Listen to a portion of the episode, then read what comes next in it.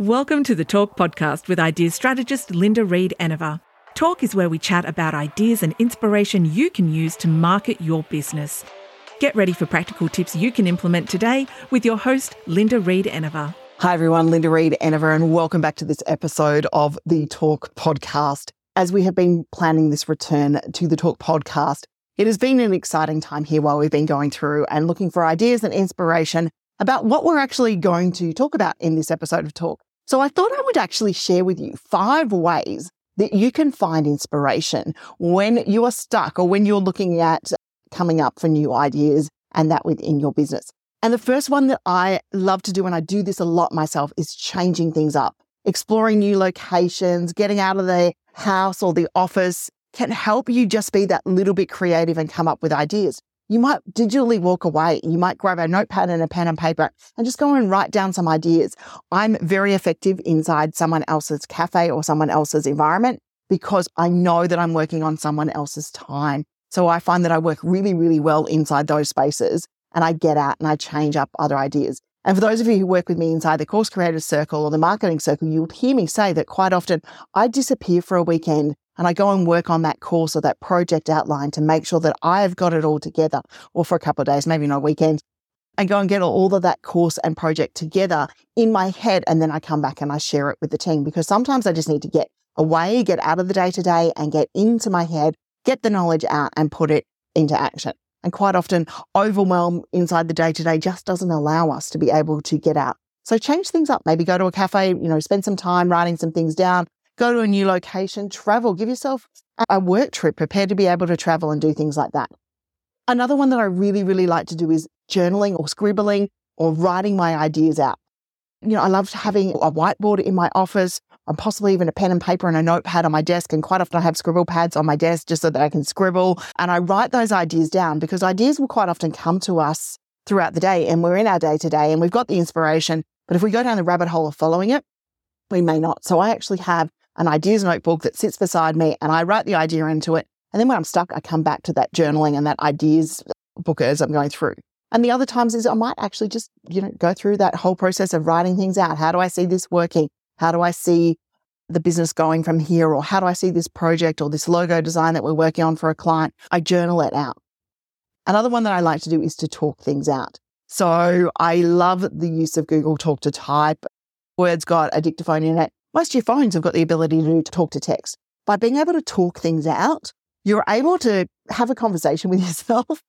And by having that conversation with yourself, you just let the ideas flow. And if you're a talker, this works really well for you. You let the ideas flow and you find your way to that solution or that inspiration or the, the thing that you need to do.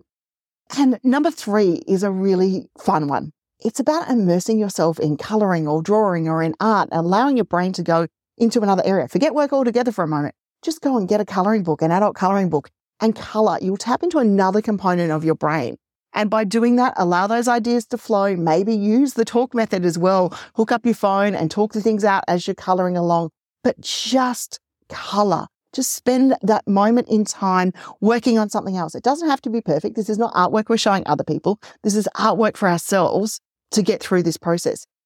And I, you know, I talk about having progress trees or ideas trees where you're coloring leaves along the way to get yourself through that journey. I'll include a link for the progress trees so you can download them. That's a little gift from me to you in this episode. So that, you know, if you're making a little bit of progress on something, you can write down some key things that you want to work on and color them along the way. Progress trees are a great thing for me. I love them. You know, coloring in leaves, it's all my, like our marketing trees. And I talk about things like that in marketing.